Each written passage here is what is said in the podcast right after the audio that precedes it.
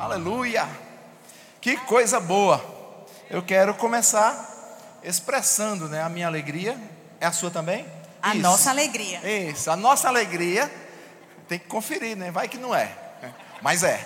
A nossa alegria de poder estar com vocês nessa noite para falar sobre esse assunto que é tão importante. Tão importante. Meu nome é Agnaldo Júnior. Adrina. Adrina, um nome difícil, né? Não é tão comum. O que ela passa por Adriana por aí afora, mas é Adrina. Nós temos 35 anos de casados. É. Ei, 35 anos com a mesma esposa, pode bater palma, porque é coisa de herói, viu? Aleluia. É verdade. Casamos muito novos. Eu tinha 16 anos, a gente tinha 20 anos e a gente está aqui para a glória de Deus. Então, temos três filhos, duas noras, um genro, duas netas e um a caminho. Augusto está chegando. É, Augusto Júnior. que coisa boa. E é interessante que família é assim, né? A gente começa sozinho, numa paquera. Dei uma olhadinha, ela morava na mesma rua que eu, que eu comecei a morar lá em Campina Grande. Aí eu olhei uma galeguinha bonitinha assim, mas era tão novinha, naquele tempo não se falava de pedofilia, por isso que eu casei com ela com 16 anos apenas. Mas eu olhei assim, rapaz, que menina bonitinha, mas era muito nova, eu digo, não, deixa para lá. Mas um dia ela chegou lá em casa, graças a Deus pela minha bicicleta, e ela disse, você pode me emprestar sua bicicleta para eu dar uma voltinha? Ei, ninguém vai na casa de alguém pedir a bicicleta se não estiver interessado em outra coisa. E eu descobri que era um golpe. Peraí, deixa eu só esclarecer um pouquinho. Nessa época, na verdade, ele morava em frente à minha casa. Eu tinha 10 anos de idade. Então era realmente coisa de criança. É porque Júnior acha que desde quando eu olhei para ele, oh! Mas aí se passaram e quando a gente veio namorar mesmo, eu já tinha 15 anos. Logo com três meses eu fiz os meus 16 anos e mais um mês, aí a gente casou. Quatro seja, meses de namoro, olha aí, vocês que estão noivos há mais de sete anos, oito anos. Deus já começou a falar ao seu coração: deixe de enganar sua noiva. Porque pode casar com quatro meses e acaba dando certo. Contanto, aleluia, que Deus faça parte do negócio.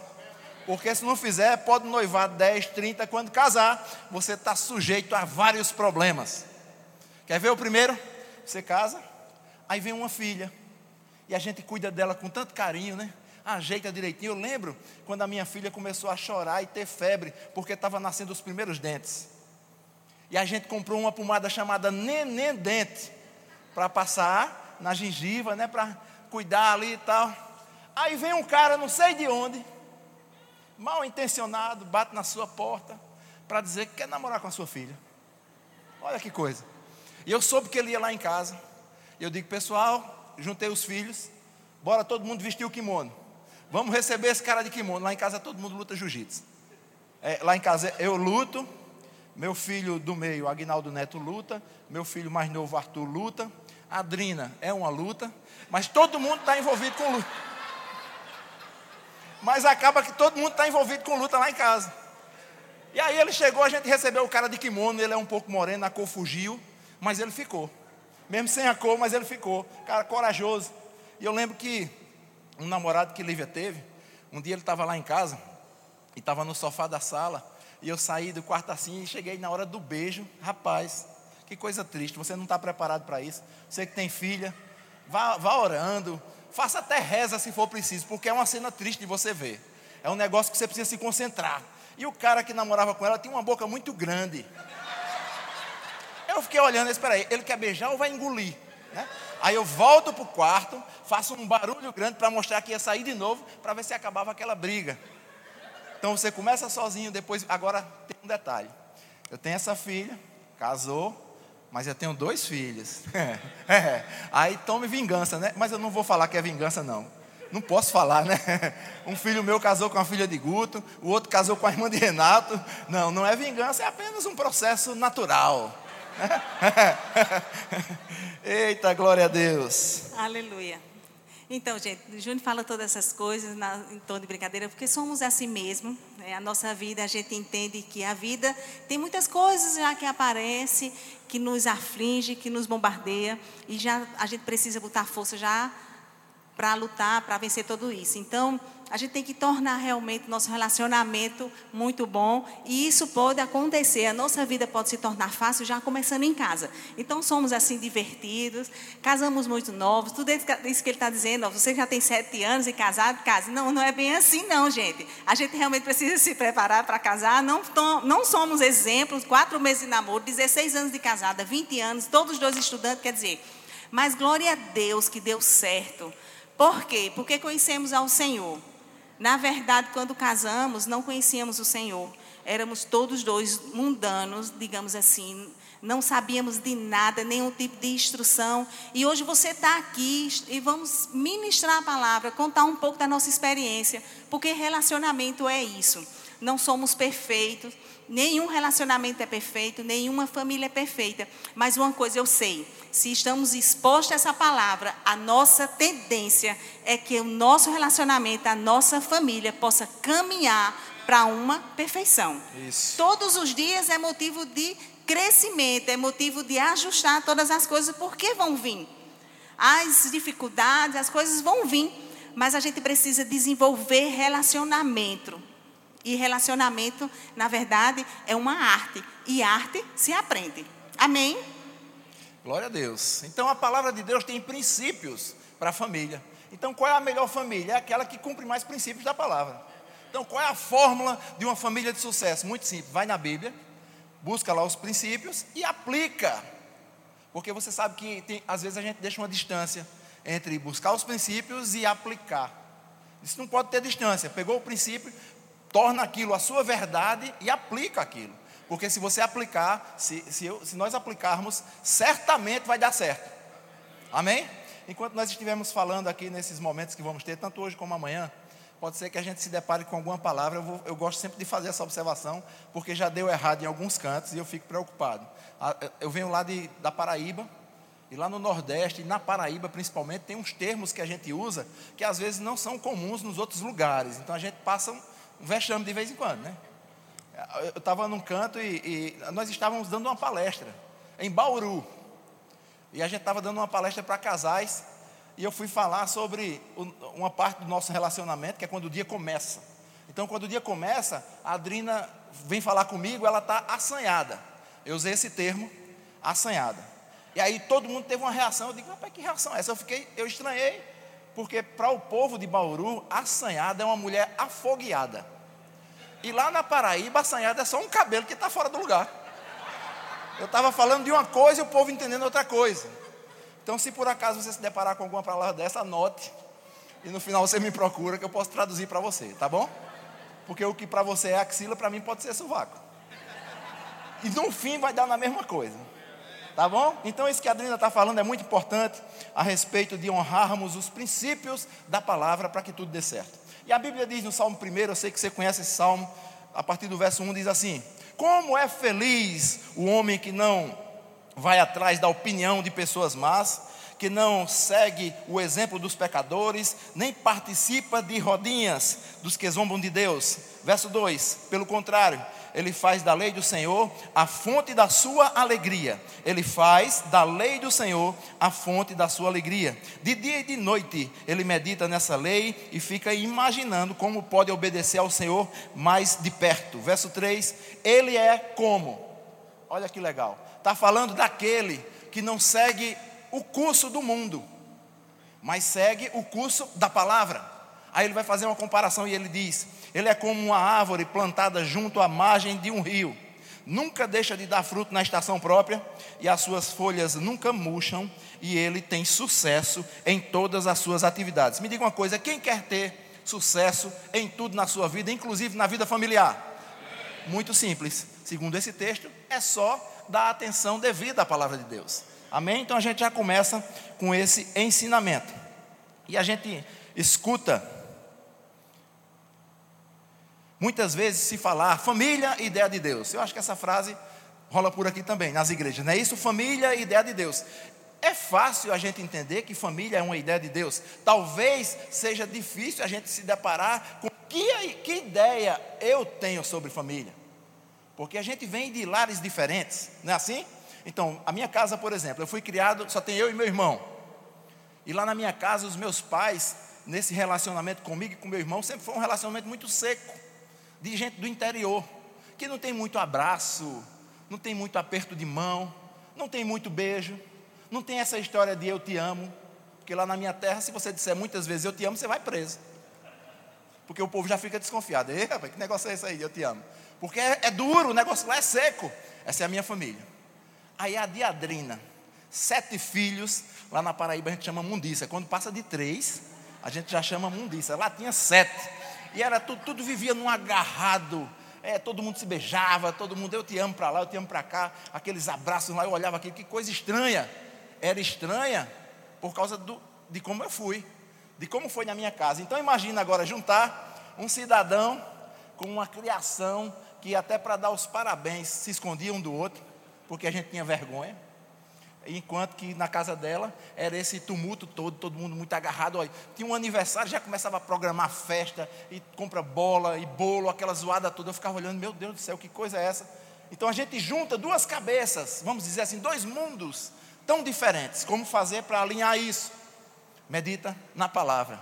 A palavra tem princípios para fazer da nossa vida conjugal, da nossa família, um sucesso. Aleluia. Então, como o Júnior falou, a família dele era bem assim, ele e o irmão, todo mundo vivendo na sua. Eu com seis irmãos, né? Uma foi para a glória agora, diante do Covid. A minha irmã mais velha foi bem difícil, mas a gente tende e a gente prega e a gente sabe que o que nos espera é maior. Então, foi muito difícil, foi muito duro, mas ela está com o Senhor, está tudo certo. E é nosso, esse é o nosso intuito aqui é pregar essa palavra para que as pessoas possam, porque tudo isso aqui é muito passageiro. Tudo isso aqui está acabando. Jesus está voltando. Aleluia. E já já a gente Maranata. vai estar na eternidade com Ele, desfrutando o melhor que Ele disse. Embora o nosso melhor também comece aqui. Então a nossa vida não pode ser um inferno aqui. É bem verdade que a Bíblia diz que seja feita aqui na terra como é feito lá no céu. Então o céu também começa aqui. Isso. E esse céu tem que começar com a nossa família. Quando a gente fala isso, parece até que família, casar, ai meu Deus, é tudo muito simples, tudo muito fácil. Não, a gente sabe que não é bem assim. Casamento não é um mar de rosa. Que quando a gente está namorando, a gente fica pensando, sonhando em casar. Meu Deus, meu príncipe, a mulher dos meus sonhos. Meu Deus, era tudo o que eu queria, eu quero casar. Deixa eu dizer só um negócio. Às vezes a mulher pensa, meu príncipe, aí quando vê, chega só o cavalo o príncipe ficou no meio do caminho. É mesmo assim. e aí começa a botar toda expectativa num casamento, porque simplesmente vai ter legalidade agora de conviver com uma pessoa, dormir e acordar todos os dias, fazer sexo que não é não é brincadeira, agora estou livre para fazer isso e ninguém mais vai impedir, nem o pastor, nem ninguém mais. Afinal de contas, eu vou casar. Mas deixa eu dizer uma novidade para você: casamento não só é isso. Casamento é juntar as escovas de dentes, é dormir na mesma cama, é dividir tudo o que você tem, inclusive a sua criação, a qual você foi acostumada, saber que agora você vai estar com uma pessoa que é totalmente diferente de você. Porque casamento não é pra, porque você agora tinha uma vida, sei lá como, e precisava estar junto de uma pessoa e tudo vai se resolver. Porque foi uma conquista. Todo o tempo de namoro foi tudo muito bom. E hoje em dia as pessoas entendem que casamento não é nada mais, nada menos do que dar uma festa caríssima, glamurosa, gastar milhões, passar dois, três meses separar. Ah, é muito fácil. O importante é que haja aquela festa com aquele bolo e aquele vestido de noiva. Lua de mel, nem se fala. E depois separa. Não. Porque casamento é uma instituição dada por Deus. O mundo diz que é uma instituição falida, mas foi um plano e um projeto Amém. dele. Afinal de contas, ele não queria que a gente estivesse só. Ele de, desejou e ele declarou que o homem não estivesse só. Agora, é algo fácil? Não, mas não é impossível. Porque se fosse impossível, Ele não ia nos dar uma missão impossível. O que é que precisamos fazer? Quando temos uma criação, aprendemos daquele jeito. Então precisamos desconstruir um monte de coisa para construir agora a nossa vida junta. Como? Esquecendo os nossos princípios, afinal de contas eu fui ensinada, eu fui instruída dessa forma. Não, mas com sabedoria. Porque sabe de uma coisa? A Bíblia diz que a mulher sábia edifica a sua casa. Eu sempre falo isso. Quando a gente está falando de família, eu sempre falo nesse versículo, porque eu acho fantástico. Porque não é assim, a mulher sábia pode edificar a casa. Não, é uma afirmação. A mulher sábia edifica a sua casa. Agora, com sabedoria, ela vai edificar, mas ela não vai estar só. Ela precisa de alguém para que essa sabedoria possa aflorar. Entende? Então, casamento não só é uma parte, casamento são duas partes. E junto, a gente vai moldando as coisas, vai acertando as coisas. E o que eu mais vejo hoje em dia é porque todo aquele plano, quando a gente está namorando, quando a gente noiva, aí bota no papel lá, vamos casar, é tudo muito fácil, é tudo muito prático. Até as ideias batem, não é assim? Vamos fazer isso, vamos fazer aquilo. Mas depois que quando a gente casa, parece que o negócio deu errado. Parece que, não sei, um fala uma língua, a outra fala outra língua. Não se entende mais. Mas por que isso? Porque a gente precisa entender que não estamos mais só, como eu falei. A gente precisa ir para essa palavra e ouvir os conselhos que ela tem para nós. O mundo hoje está louco. O que o diabo mais quer hoje é desfazer família. E o que a gente está vendo, um absurdo. É, é, atingindo nossas crianças, atingindo o relacionamento, essa questão do homossexualismo está aí um negócio absurdo, que família pode ser homem e mulher, mulher com mulher, homem com homem, portanto que seja uma família, mentira do diabo. Os nossos princípios têm que estar aflorados, tem que ser a verdade. Então sou eu e você que vamos levantar essa bandeira do que Deus disse e levar à frente, testemunhando. Agora, a gente precisa entender, deixar as nossas razões de lado e começar a compreender o nosso cônjuge, porque não somos competidores, não casamos para construir a minha casa e ele construir a sua casa, mas casamos para estar junto, do jeito que foi dito lá, até que a morte os separe ou até que Jesus volte. Mas isso é uma verdade. A gente precisa entender isso e mostrar para o mundo que vale a pena construir família, vale a pena estar do lado de uma pessoa, porque quando você ama, vale muito a pena. Aí eu escuto muitas pessoas dizendo assim: ah, mas o amor acabou. Ah, eu, eu casei enganada. Não, às vezes não é o amor que acabou. Júnior gosta de dar, de dar o exemplo que é como se fosse uma pilha que cria uma crosta. A pilha está lá funcionando, mas criou uma crosta, ela não vai passar a corrente. Mas se você for lixar lá, a corrente vai estar tá lá. Do mesmo jeito, são certos relacionamentos. Estão com uma crosta. Aí diz, não, não amo mais, não quero mais. Não, para, começa a ver onde você errou. Começa a ver o que foi que aconteceu de errado, o que foi que foi acontecendo, para que esse negócio começasse a desandar. Criar essa crosta para que a corrente não passasse mais. Porque a corrente existe, que é o amor. Amém.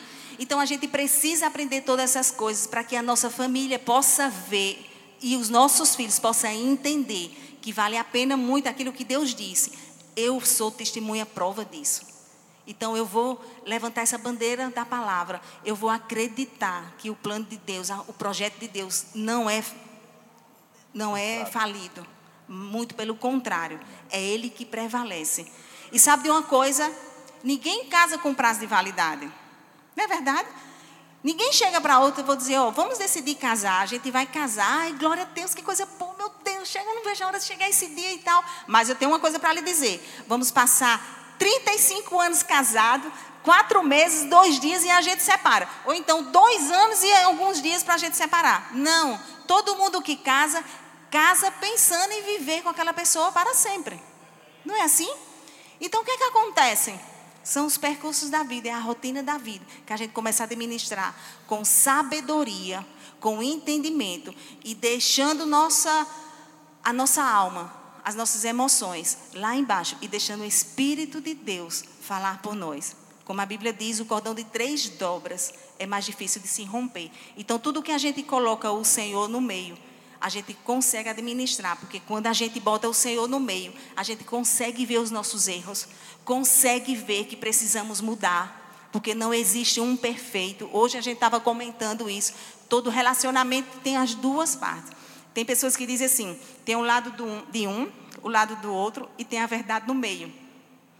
Então, todo relacionamento tem os seus altos e baixos, mas precisamos consertar. E todo dia é motivo de crescermos. Amém? Eu queria dizer para vocês nessa noite, vim da Paraíba para dizer isso para você. Casamento tem um problema. São os problemas. Profundo e filosófico isso. Mas o nosso problema não é o problema. É como eu me comporto diante do problema. A palavra de Deus pode gerar em mim o comportamento certo, mesmo que os problemas venham. Eu tenho um, um amigo lá em João Pessoa, pastor, é, e ele dá muitas palestras em encontro de casais. E ele é bem engraçado, e tem uma coisa que ele repete muito nas palestras dele: ele disse que uma vez perguntaram a ele assim: Você já teve vontade de se separar? Aí ele disse: Olha, de separar não, mas de matá-la eu já tive algumas vezes. Ele diz isso brincando, ele não teve vontade de matar a mulher dele, não. Ele está só dizendo: olha, tivemos problemas como todo mundo tem, mas estamos aqui. O que é que isso significa? Ei, eu, eu sei como me comportar diante dos problemas. Sabe? Davi tinha um problema. O nome do problema de Davi era simplesmente Golias. Um homem experiente naquilo que ia fazer, que era matar gente. E agora chega um que não tinha matado gente ainda, e agora está lá de frente ao problema, e o problema diz assim a ele: Mas rapaz, como é que tu vem contra mim? Está pensando que eu sou um cachorro? É desse jeito que está lá. Tu vem com pedra, com pau. Eu sou, um, eu sou um homem experiente em luta. Eu vou lhe matar. Aí Davi diz assim: ó, Deixa eu te dizer uma coisa. Você pode ser um problema aí para todo mundo. Agora, para mim, eu vou te dizer como é que eu vou resolver. Aleluia. Primeiro segredo: quando o problema se levantar, fale com ele. Diga a ele como é que vai ser. Aleluia. Crê com o seu coração e fala. Tem que sair pela boca. E ele diz assim: Golias, ó como é que vai ser. Eu vou pegar você, com uma pedra eu vou te derrubar. Depois que eu te derrubar, eu subo em você, pego a sua espada, está escrito, dá uma conferida lá, está desse jeito. Com a tua espada eu vou arrancar a tua cabeça, vou jogar ali na, na floresta para os animais selvagens pegar tal.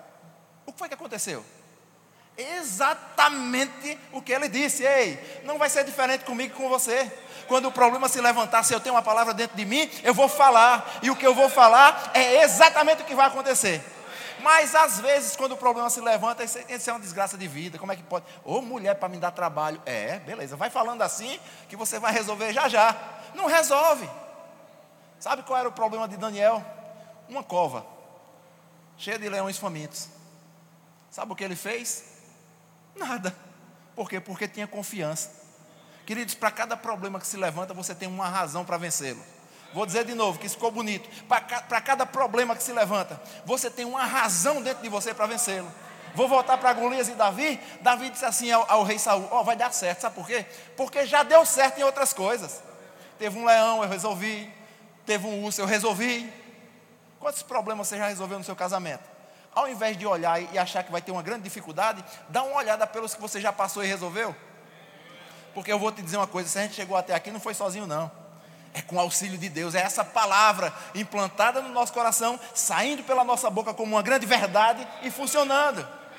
E sabe, depois que jogaram Daniel naquela cova, no outro dia, o rei, homem experiente com essa história de cova, porque já tinha jogado muita gente. Essa cova, Daniel não foi o primeiro freguês, não. Chegou na beira da cova e disse: Daniel, porque já tinha acontecido um bocado de coisa, e o rei ficou pensando: rapaz, eu acho que do jeito que acontece coisas de Deus com esse homem, é bem fácil dele estar tá vivo. Eita, glória a Deus. As pessoas vão olhar para a minha vida e para a sua, para a nossa vida familiar, e vão dizer: rapaz, eu vejo as coisas que acontecem aí, só pode ser Deus. E isso, é desse jeito. E o rei chegou na cova lá, Daniel, Daniel opa, rei, estou aqui. Rapaz, que coisa maravilhosa. Era um problema, porque o que era necessário? Que Daniel não orasse ao Deus dele e a Bíblia diz que ele fez como de costume. Ou seja, eu não estou nem aí para alguma regra que venha contra os princípios. Princípio de Deus não se negocia. Se a Bíblia diz assim, é assim, ei filho. A Bíblia diz para você: honra os teus pais, porque se você fizer isso, seus dias vão se alongar.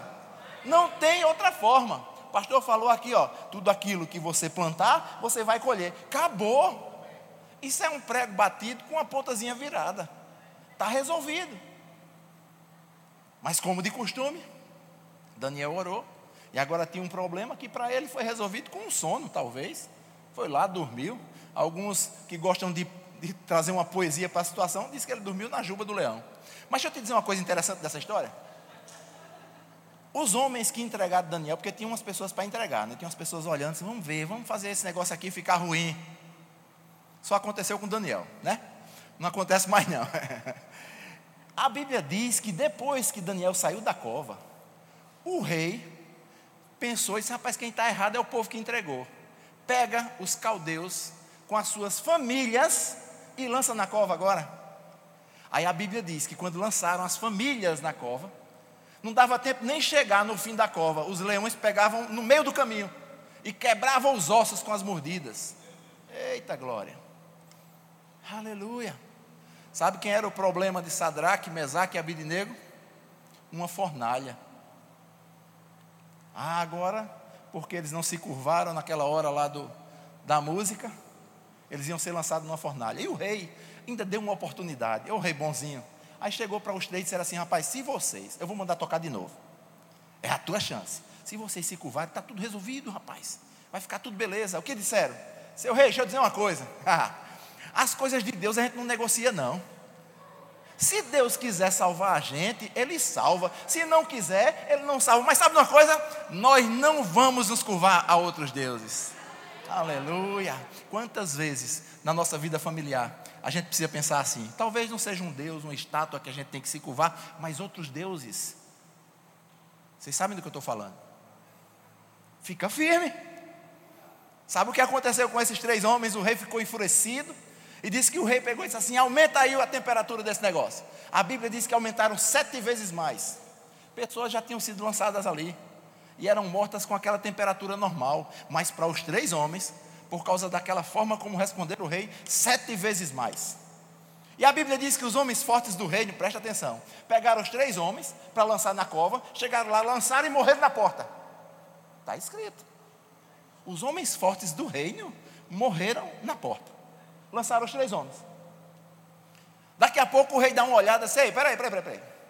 A gente jogou três e eu estou vendo quatro. Eita glória!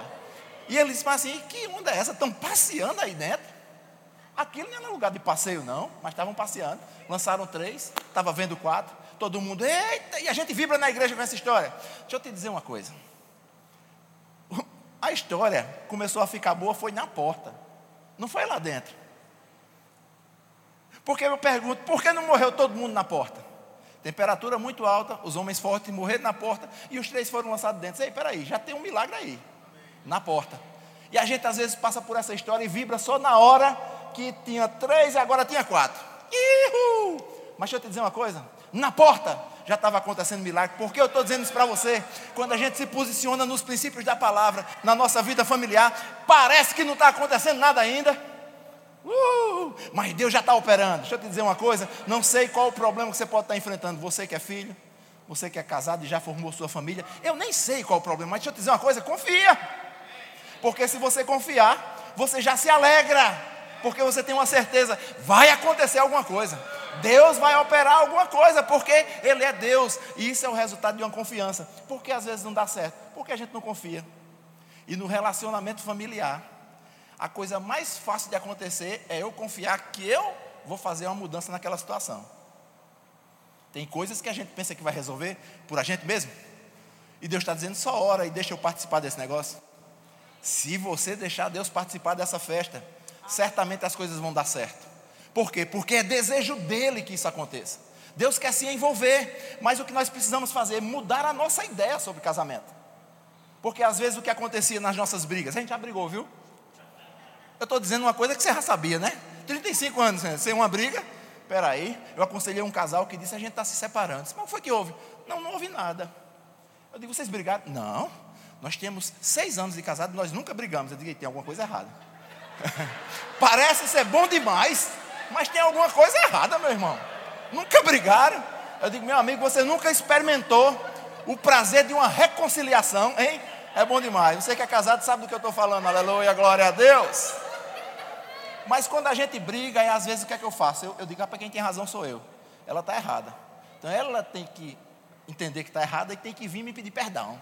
Aí eu pego e ó, deixa para lá. Primeiro dia. Segundo dia, começa a, o homem principalmente, começa a bater um desespero. Terceiro dia, meu amigo, você já está pensando, bicho, acho que eu vou ter que dobrar meu braço mesmo, né? Aí chega lá e diz, rapaz, deixa eu te dizer uma coisa, eu, eu errei. Aí às vezes a mulher faz, sabe o quê? Tá vendo? É assim mesmo, sempre é você. Aí você fica querendo começar uma nova briga. Tudo é o comportamento, queridos. Vão ter divergências? Vão, mas como é que eu vou reagir diante disso? O nosso problema não é o problema, mas é como eu me comporto diante do problema. E tudo isso tem a ver com que ideia eu tenho sobre família. Que começou lá no Éden, como a Adriana falou. Não é bom que o homem esteja só. Mas deixa eu te dizer uma coisa: antes de Deus dizer que não era bom que o homem estivesse só, ele disse: Vamos fazer o homem a nossa imagem, a nossa semelhança? Aleluia. Sabe o que é imagem? É o reflexo do original. Sabe o que é semelhança? Tem características que lembram o original. Ei, se eu tiver uma vida refletindo a Deus, se eu tiver uma vida que as minhas ações lembrem Deus, eu estou no plano. Se eu estiver no plano, o que é que vai acontecer? Ei, família, vai funcionar vai ser bênção. Vamos gerar filhos, vamos criar os nossos filhos, mas isso tudo depende da ideia. E onde é que a gente tem que mudar? Aqui na nossa mente. Aquela história de tem que ser do meu jeito, porque eu sou o homem da casa. Isso não acontece aqui não, só acontece lá na Paraíba. Tem que ser do meu jeito, porque eu sou o homem da casa. Ah, meu Deus do céu. Pobrezinho. Eu tenho que mudar a ideia sobre isso. Sabe, tem uma. Um, um, está no, no Google, se você procurar, você vai achar. Antigamente, os senhores de engenhos, eles tinham escravos. E olha que coisa. Eles consumiam lá leite e tinha uma grande produção de manga, mas o leite era pouco e caro. Aí os senhores de engenho, olha que malandragem, começaram a soltar as histórias e os boatos de que leite com manga fazia mal. Levanta a mão, por favor, quem já ouviu que manga com leite você pode entortar, você pode a, a, gente diz assim, faz mal. Aí o que é que acontece? Você nem sabe o que, é que pode acontecer. Mas você ouviu alguém que disse, que disse a sua mãe, que, que a sua avó sabia, que, mas veio de lá, dos escravos, só para que eles não consumissem o leite. E a gente, hoje eu estou revelando isso para você aqui, culto, é, que benção, né rapaz? É, cultura. Você agora está sabendo que era só um boato. Mas esse boato ficou tão firme no coração da gente, que a gente chega numa lanchonete e diz, eu queria um suco de manga. Aí o garçom pergunta com leite, aí você fica pensando, com leite? é, ainda fica assim naquele sentimento, né? Você agora já sabe que não faz mal. Vai mudar a ideia sobre isso.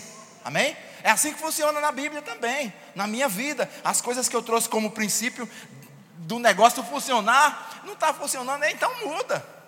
Para para saber o que Deus diz sobre isso. Ó, a Bíblia fala sobre tudo que tem a ver com família. Não fica nada de fora. Então eu preciso recorrer aos princípios da Bíblia. Amém. Então, por que foi que Sadraque, Mesaque e Abednego deram certo? Porque eles simplesmente decidiram obedecer. Eles simplesmente decidiram tomar uma, um, ficar numa posição de obediência, como também Daniel ficou numa posição de obediência. E o que acontece no nosso relacionamento, como eu já falei, quando vem as nossas ideias, porque temos uma, algo construído na nossa mente, e a gente quer, como o Júnior falou, eu sou o homem da casa e eu quero que as coisas aconteçam. Recebe. Foi o sopro de Deus. e as coisas têm que ser daquele jeito, começa a andar tudo errado. Mas deixa eu te dizer uma coisa: você está aqui hoje à noite para dizer que a sua família é um sucesso. Eu estou para dizer que a sua família é um sucesso eu quero dizer que você não é esse homem ou essa mulher frustrada. Você realmente casou com uma pessoa certa. Aleluia. Precisa só amadurecer, só crescer, só deixar de lado e deixar, como eu falei, os nossos achômetros e a nossa alma lá no cantinho dela. Porque não nascemos para separar, como eu falei. Agora você pode muito bem reconhecer, conversando porque às vezes podemos até estar com a razão, mas os valores hoje em dia estão muito trocados. Antigamente, no nosso tempo, no tempo das nossas mães, Os homens casavam para manter a sua casa. Eles se sentiam muito homem, muito macho, porque trabalhava e a mulher não fazia nada, a não ser tomar conta de casa, dos seus filhos, e acabou a conversa, estava tudo certo. Mas hoje em dia, não damos o luxo disso mais acontecer. Precisamos também trabalhar para ajudar o nosso, nosso marido e no orçamento da casa. Não é assim? Agora, precisa cada um ter entendimento do seu valor e do seu papel.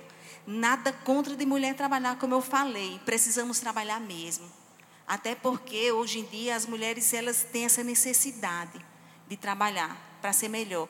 Agora o que está acontecendo é porque está esquecendo da sua responsabilidade primeira, que é a sua casa, que é o seu lar. E aí começa a competição. Do jeito que as mulheres querem se autoafirmar, não mais se submetendo, porque se entende que submissão é coisa do passado. Ei, deixa eu te falar uma coisa.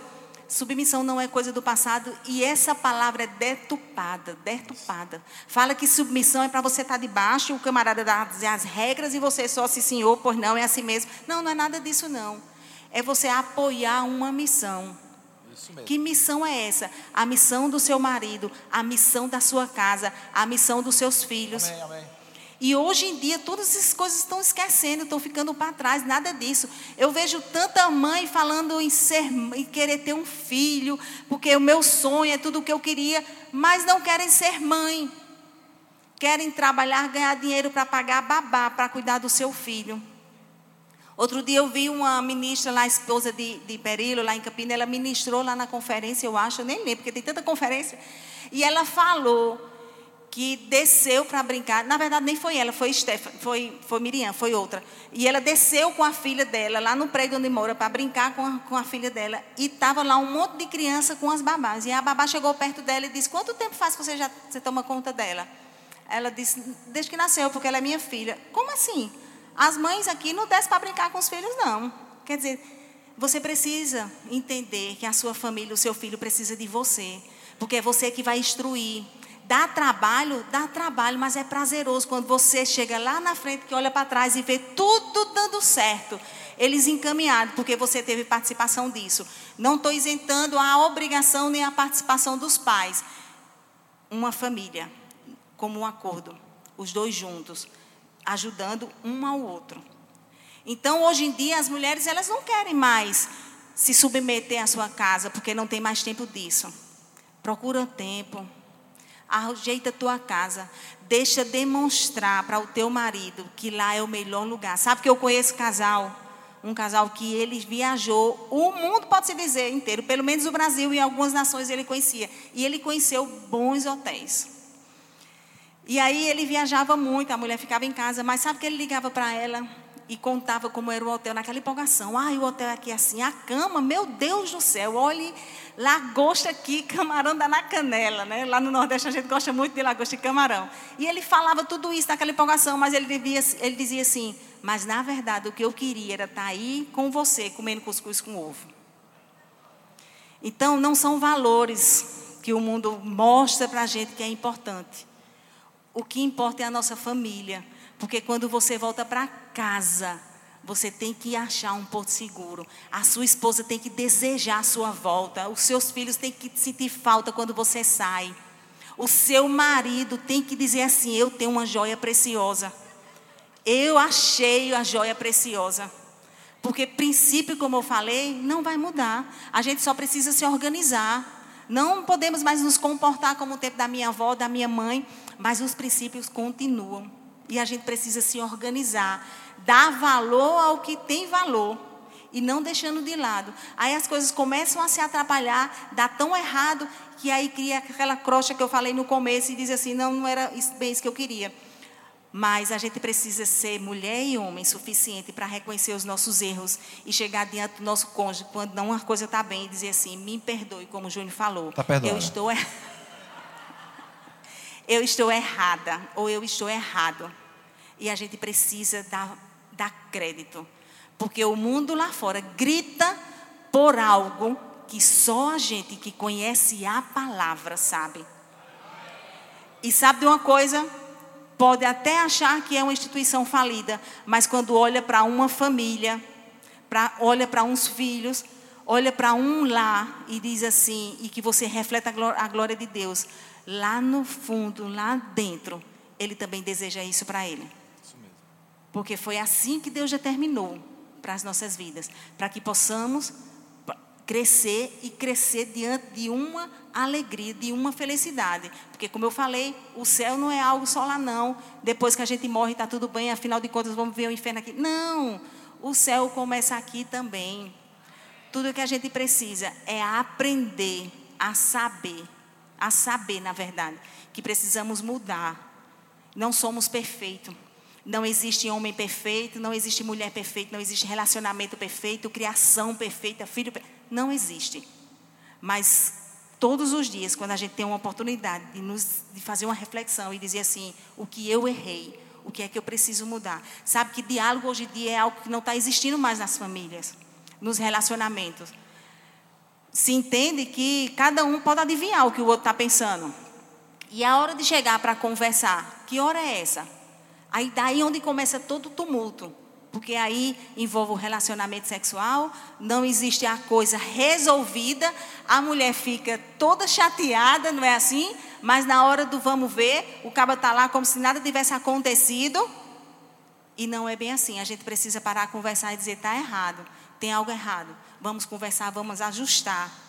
Então, a gente está vivendo um mundo que precisamos ter inteligência.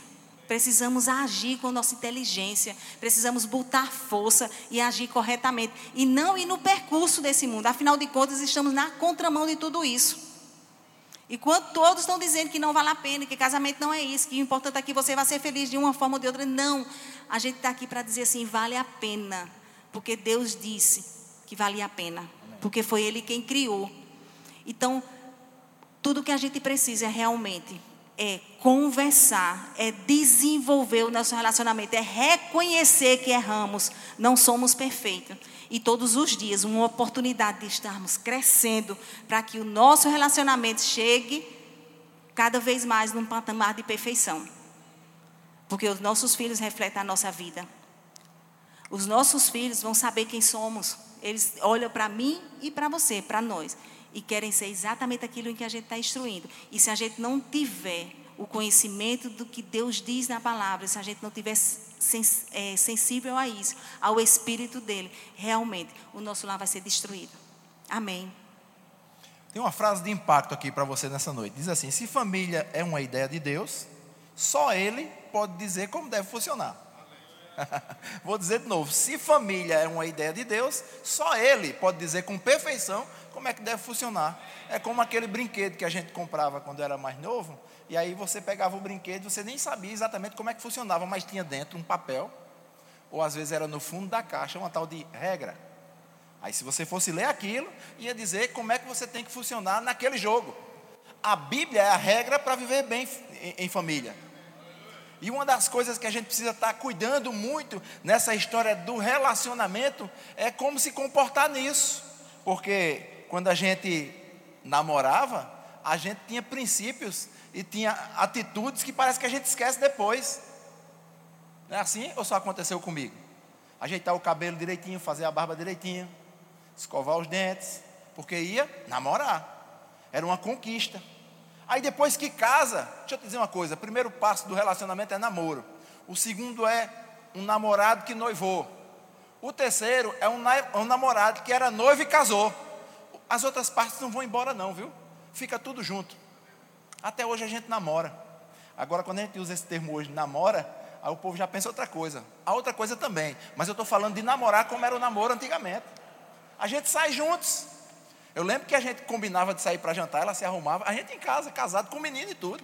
A gente se arrumava, o menino perguntava, vai para onde? Senão a gente vai jantar fora. Eita, eu vou também. Senão, não. Hoje a programação você não está incluso. Hoje é só para o casal. Isso quando tinha dinheiro, a gente saía para jantar fora. Quando não tinha? Porque às vezes acontece, né? Eu morava bem próximo assim da praia que tinha um banco. E eu ia para o banco da praia, ficar lá com ela conversando à noite. Deitava no banco, botava a cabeça no colo, ela fazia cafuné, lembra disso? Eu não vou nem falar do cafuné, lembra do beijo na boca? É, faz parte ainda, queridos. Agora depende como está a boca também, né? A gente precisa cuidar. Eu lembro quando eu ia namorar, quando eu ia para a casa de Adrina namorar, apesar que foi só quatro meses, mas eu tive grandes experiências. E uma delas era como eu investia em mim mesmo para poder ir lá. O banho que eu tomava, só faltava pegar caco de telha, que a gente usa muito isso lá no, no Nordeste, para esfregar o couro, para tirar o grude, porque passou o dia jogando bola na rua, né? Agora era hora de namorar, então tinha que tomar um banho e ficar cheiroso. Aí eu usava no meu sovaco, nas minhas axilas, que a Adrina diz assim: não diga sovaco não, que é feio. Axilas, tá bom. Eu usava leite de rosas. Alguém já usou leite de rosa aí no sovaco? Glória a Deus. Isso. Resolve, queridos. E ainda hoje resolve. Leite de rosas. Aí se disser assim, rapaz, o negócio está tão brabo que nem leite de rosa está resolvendo. Pinga limão dentro. Para tudo tem uma saída. E eu usava leite de rosa. Eu passava um perfume por nome Seiva de Alfazema. Alguém já usou? Pronto. Quem levanta a mão aí é mais de 50, viu? Porque isso é muito antigo, meu amigo. Mas eu saía preparado, cabelinho na régua. E eu lembro que eu passava em uma mercearia que tinha perto lá de casa para comprar uma pastilha Howlis da preta. Já tinha escovado o dente em casa, mas ainda achava que tinha que complementar. E eu saía comendo essa pastilha, pastilha é para chupar. Mas as minhas eu comia. Então metade daquele pacotezinho eu ia comendo. Aí quando eu chegava lá na casa dela, eu dizia, boa noite, meu amor. Aí ela lacrimejava os olhos. eu ficava certinho que era emoção, porque eu tinha chegado, mas não era. Era a pastilha que saía, pegava no olho dela aqui. Mas eram investimentos. Nós precisamos continuar investindo. Precisamos continuar investindo, queridos. Então, às vezes, a mulher se acorda, está lá o cara todo desarrumado, dormiu sem tomar banho, pé sujo, porque agora eu já casei, não precisa mais disso, não. Cuidado, queridos. Cueca velha frouxa, é, agora foi profundo, pastor, desculpa aí. Eu, eu, vou, eu vou me empolgando assim, viu? É, talvez hoje Deus esteja falando ao seu coração, aleluia. Jogue fora toda cueca frouxa. É, cara, vai lá, compra uma cueca nova, sei lá, menorzinha, para fazer volume. Mas faça alguma coisa. Porque se eu continuar sem fazer nada, eu vou ter o mesmo resultado que eu tenho. Se eu quiser resultados novos, eu tenho que fazer alguma coisa nova. A parte da cueca foi só para a gente rir assim. Mas quantas coisas tem para fazer, né? Antigamente, hoje não, porque está proibido camisa com, com o retrato do político, né? Mas antigamente tinha demais. Então você dormia, eu cheguei já a dormir, eu, Adrina e Cascunha Lima. que era um político que tinha lá em Campina Grande, porque estava na camisa dela. Eu me acordava quando olhava, olhava primeiro Cássio, depois é que eu ia ver que a Adrina estava. Tem que ter cuidado com tudo isso, queridos. Relacionamento envolve investimento. Quem aqui já pensou em dar um presente quando namorava? Não era assim? Cara, vou dar um presente à, à minha namorada, porque ela vai ficar tão feliz. Quem disse que isso acabou? Deixa eu te fazer uma pergunta. Qual foi a última vez que você deu um presente à sua esposa? Esposa, qual foi a última vez que você deu um presente ao seu marido? Eu lembro que uma vez, agora ficou calma aqui, e que isso não gere briga, claro, né? A gente está aqui para apaziguar, né? Mas eu me lembro que uma vez, quando eu namorava, eu resolvi dar um presente. E para homem o negócio é mais complicado. Homem é ruim para escolher presente. Se o homem tiver muita facilidade de escolher presente, ele tem que rever alguns princípios, viu? Brincadeira. Mas a gente é ruim por negócio. Só um minuto. Então eu, eu costumo dizer o seguinte: já que existe essa dificuldade, nada melhor do que dar um cartão de crédito. Não ligue, não ligue, não ligue. Foi boa? Tudo ela, certo. Tava... Ela mesma escolhe, está tudo bem, pronto. Você estava sendo usada por Deus até agora. eu, eu, viajei uma vez para os Estados Unidos e, e a Adriana disse assim: traga uma bolsa para mim. Isso não se faz com um homem, não. Isso é uma covardia. Eu cheguei numa loja lá, rapaz, tinha. Era um pavilhão de bolsa. Eu digo, olhei assim tudo isso, meu Deus do céu. E agora, para escolher uma bolsa dessa, eu fui olhando, fui olhando. Aí tinha uma floridinha, eu digo, é essa. Ele escolheu a dedo. Peguei a bolsa, quando eu entreguei a Adrina, o semblante dela caiu, igual aquele jovem da Bíblia. Quando Jesus disse a ele assim: pega tudo que você tem, vende e dá aos pobres. Foi a mesma coisa quando eu dei a bolsa a Adrina. Ela disse: Rapaz, eu acho que você escolheu a pior que tinha, a mais feia. Nunca usou e até hoje eu não sei que fim teve. Talvez uma fogueira, alguma coisa aconteceu. Porque a gente é difícil de escolher. E teve uma época que eu disse: Eu, eu vou dar um presente a Adrina. Eu pensei, né? Cara, calculei tanta coisa, porque o homem faz cálculo, pensa. Pensa até no preço também, né? Mas faz cálculo. Aí eu olhei assim: Já sei, rosa. Tem coisa melhor porque é comum. Toda mulher gosta de rosa. Aí fui na rua comprar uma rosa. E eu pensei assim, rapaz, que rosa eu compro? Vermelha. Na época, quem fazia muito sucesso era Sidney Magal. Eu, inspirado. Não era crente, né? Mas vou lá, comprei uma rosa vermelha. E eu fiquei pensando, se eu comprar uma rosa, olha, o homem, é, o homem faz cálculo mesmo. Eu disse, se eu comprar uma rosa comum, sabe o que, é que vai acontecer? Ela vai botar num vasozinho com água, vai achar bonito, mas com pouco tempo começa a murchar, vai começar a cair aquelas pétalas, sabe quando é que vai parar? Lixo, não é assim? Aí a minha ideia, vou dar uma de plástico. É, vocês estão rindo porque não foi com você, viu? Aí eu fui, pastor, eu fui comprar Sem uma... contar que isso a gente namorava, eu era uma adolescente. Aí eu fui na rua atrás dessa rosa de plástico, achei. Eu achei linda, que ela era vermelha, tinha uns pontinhos pretos, eu digo, é essa. Comprei, peguei meu seiva de alfazema, dei uma bombadinha, disse, essa aqui a gente vai estar com 35 anos de casado, e ela ainda vai estar dizendo, olha as rosas que você me deu. Aí cheguei lá para dar as rosas, a princípio a cara foi boa. Mas quando ela pegou e percebeu que era de plástico, mais uma vez, o jovem rico, pega tudo que você tem e vende e dá aos pobres. Ah, semblante caiu. Depois eu fiquei sabendo que isso não se faz tal. Mas a gente faz cálculos, ó. O importante às vezes não é nem tanto o que você não faz. Mesmo que faça e dê errado, mas faça. Amém? Vocês lembram que eu falei que a rosa era vermelha e tinha uns pontinhos pretos? Nós descobrimos, cocô de mosca eram os pontinhos pretos. Não era detalhe da rosa nem nada. Nós temos que agir, queridos. Qual foi a última vez que você disse para sua esposa, maridão, eu te amo? Sabia que nessa hora a risadinha ia parar. Qual foi a, e outra coisa, deixa eu te dizer uma coisa. Quando eu chegar para a Adrina, para dizer a ela que amo, o efeito não está na frase. Porque se eu digo a ela que a amo, ela já sabe se é verdade ou não.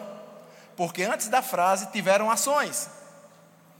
E o amor, ele não é expresso só pelo que você diz, ele é expresso principalmente pelo que você faz. Então eu posso dizer, Adrina, eu te amo, e ela pensar assim, safada, ama nada, olha o que você fez. Até faz um sinalzinho de que está recebendo, mas no coração, mentira.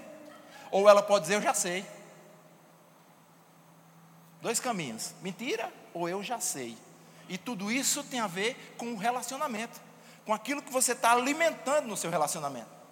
Nós precisamos fazer alguma coisa. Deixa eu dizer outra coisa. Quem aqui, quem aqui já chegou na igreja e sentiu direção, aleluia, de dar uma oferta a um irmão? Rapaz, eu senti direção de dar uma oferta a esse irmão, você vai lá, tira cinquentinha. Ok, meu irmão. Deus falou meu coração, ou eu senti direção, está aqui, cinquentinha. Aí o cara fica feliz da vida e tal. Qual foi o último dia que você deu uma oferta em casa? A sua esposa, esposa ao seu marido, pais para com os filhos, Tá, vamos tirar a oferta para o negócio não ficar difícil. Vamos voltar para o abraço. A gente às vezes chega na, chega na igreja cheio de amor para dar. A paz do Senhor, meu irmão. Abraça, o Senhor é contigo. Deus é contigo. Não há problema que não seja resolvido, porque Ele ainda é Deus, aleluia. E é em casa. Sabe, eu gosto de contar esse exemplo de um pastor. Isso é um exemplo, uma história que eu mesmo criei. Estava na igreja, e alguém disse assim: Pastor, eu estou com dor de cabeça. O culto tinha acabado de terminar.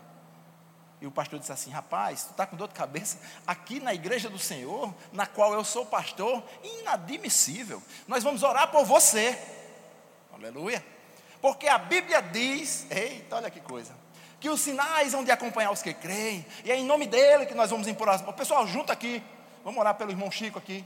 Que ele está com dor de cabeça e a gente vai repreender agora e ele vai ser curado. Rapaz, é, é, essa história já ficou tão bonita que se brincar o cara já foi curado, nem precisa da imposição de mãos mais. A palavra foi declarada. O mesmo pastor, o mesmo ministro, o mesmo irmão pode voltar para casa. Quando chega em casa, aí a mulher diz assim: Meu amor, eu estou com dor de cabeça. Aí ele diz assim: Toma um Doflex. Aí deixa eu te fazer uma pergunta: Quem é ele? O fervoroso da oração ou do Doflex? Não precisa responder, vou responder para você. Ele é o irmão do Flex. Porque em casa se conhece melhor quem nós somos. E nós precisamos fazer o quê? Eu mudo em casa. E a igreja, o trabalho, a universidade, a escola, o meio da família, tios, ah, pais, eu vou acabar sendo o resultado daquilo. É fácil demais, porque eu já sou em casa. Sabe, Deus está nos chamando para começar a viver uma realidade que não é na igreja, é em casa. Então eu cuido da minha vida espiritual, eu invisto na minha vida espiritual individualmente falando, Aí depois isso vai gerar um reflexo para eu viver bem espiritualmente com a minha família. E depois a igreja pega carona com isso. Porque se eu estou bem em casa, eu vou para a igreja, vai ser tudo bem. Aleluia? É assim que funciona, queridos. Tudo começa em casa. Eu lembro e vou confessar isso para vocês. Eu confesso isso e eu conto isso com, com alegria hoje, porque eu fico rindo. Mas na época foi triste. Culto de oração. Rapaz, eu até achava que não era Deus que tinha inventado essa história de culto de oração, porque era cansativo para mim. Era difícil, era pesado. Por quê? Porque eu não orava em casa. Se eu fosse um homem de oração em casa naquela época, ia ser fácil na igreja, porque já vem de casa. Tem um, um ditado lá da Paraíba que diz assim: costume de casa, vai à praça. Aquilo que eu faço em casa, eu acabo fazendo fora. E eu não posso viver na igreja uma vida em que as pessoas, por muita força que eu faço, vão olhar para mim para dizer: rapaz, esse é um homem de Deus, porque eu estou me esforçando para isso. Vai chegar uma hora que eu vou cansar. Por isso que a gente às vezes se espanta. Rapaz, irmão Fulano se desviou. Não, não acredito não. Irmão Fulano, rapaz, aquele homem fervoroso. Talvez seja o resultado de um esforço pessoal para mostrar uma. Ei, não é assim que funciona não. É aqui, ó, em casa, no, no negócio real não é novela de TV, não. Aqui é real. Depois que funciona em casa. Vai ser fácil. Não precisa nem de força para essas coisas acontecerem. Já vai acontecer automaticamente, queridos. E eu ia para esses cultos de oração como quem leva um boi para o um matadouro. Mas o pastor da igreja na época dizia o seguinte: se você é da liderança e não vai para o culto de oração, a gente vai tirar você da liderança. Eu não queria sair da liderança. O que, é que eu tinha que fazer? A força, mas eu tinha que ir para o culto de oração. Olha o coração ficava em casa. Só ia o corpo. Mas um dia, eu cheguei no culto de oração e tinha uma irmã, pastor, deitada orando lá, no fervor, deitadinha num canto. Eu disse, mas rapaz, olha que boa ideia. Já sei. Próxima terça. Chegou a próxima terça. Cheguei na igreja, aleluia. Glória a Deus. Eu olhei para um cantinho orar. Aí me deitei, rapaz, adormeci. Final do culto, chegou um irmão e bateu em mim. Agnaldo, Aí eu acordei, sabe como? Aleluia, glória a Deus. Ó, assustado, sabia nem o que é estava acontecendo. Isso vai funcionar? Não. Por quê? Porque eu estou me esforçando na igreja para fazer uma coisa que em casa para mim nem existe. Ei, princípios têm que ser exercidos em todo lugar que você estiver. E eu vou te dizer, a igreja vai ser sempre o lugar onde vamos ver o resultado daquilo que na verdade somos em casa. Nós precisamos ser original. Talvez essa falta de originalidade seja um dos motivos que impede a gente de conversar com o pastor quando a gente está com um problema. Aí vem aquele pensamento do inferno. Eu não vou dizer o pastor não. Eu sei que ele pode até me ajudar. Mas se eu disser a ele, ele vai pensar o que de mim? Que caba fraco. Está aí, não tem nem domínio sobre a situação. Não consegue resolver um problema. Eu sei que isso não acontece aqui. Só acontece lá na Paraíba. Aí acaba não indo falar e tenta resolver só, se esforça, o negócio vai ficando cada vez mais difícil e não sai do canto. Ei, ele está aqui para isso. Os pastores que auxiliam ele estão aqui para isso, para te ajudar. Essa é a missão que Deus deu a ele. Faça valer a pena. Porque ele vai dar uma palavra, uma frase que vai tirar você de uma situação. Acredita nisso. Porque essa é a razão de Deus para a minha vida familiar. Eu preciso ser uma bênção e existem coisas que são pertinentes a mim mesmo. Eu preciso ser uma bênção e existem coisas que são pertinentes ao meu relacionamento com a minha esposa e com os meus filhos.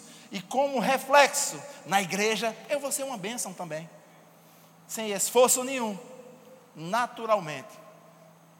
Deus abençoa aquilo que é original. Mesmo que para ser original, eu tenha que expor as minhas fraquezas. Mas Deus vai levantar pessoas para nos auxiliar, para que a gente possa andar em vitória. A gente vibra na igreja quando a gente fala ou alguém pede para a gente repetir que somos mais do que vencedores. Eu quero encerrar com isso. E a gente diz com tanta força: Eu sou mais do que vencedor em Cristo, aleluia. A gente vibra. Mas uma vez eu parei para pensar: o que é isso? E eu quero estimular você também a pensar sobre isso. Porque às vezes a gente está achando que essa categoria mais do que vencedor é a mesma coisa do que a gente conhece como vencedor. Mas não é.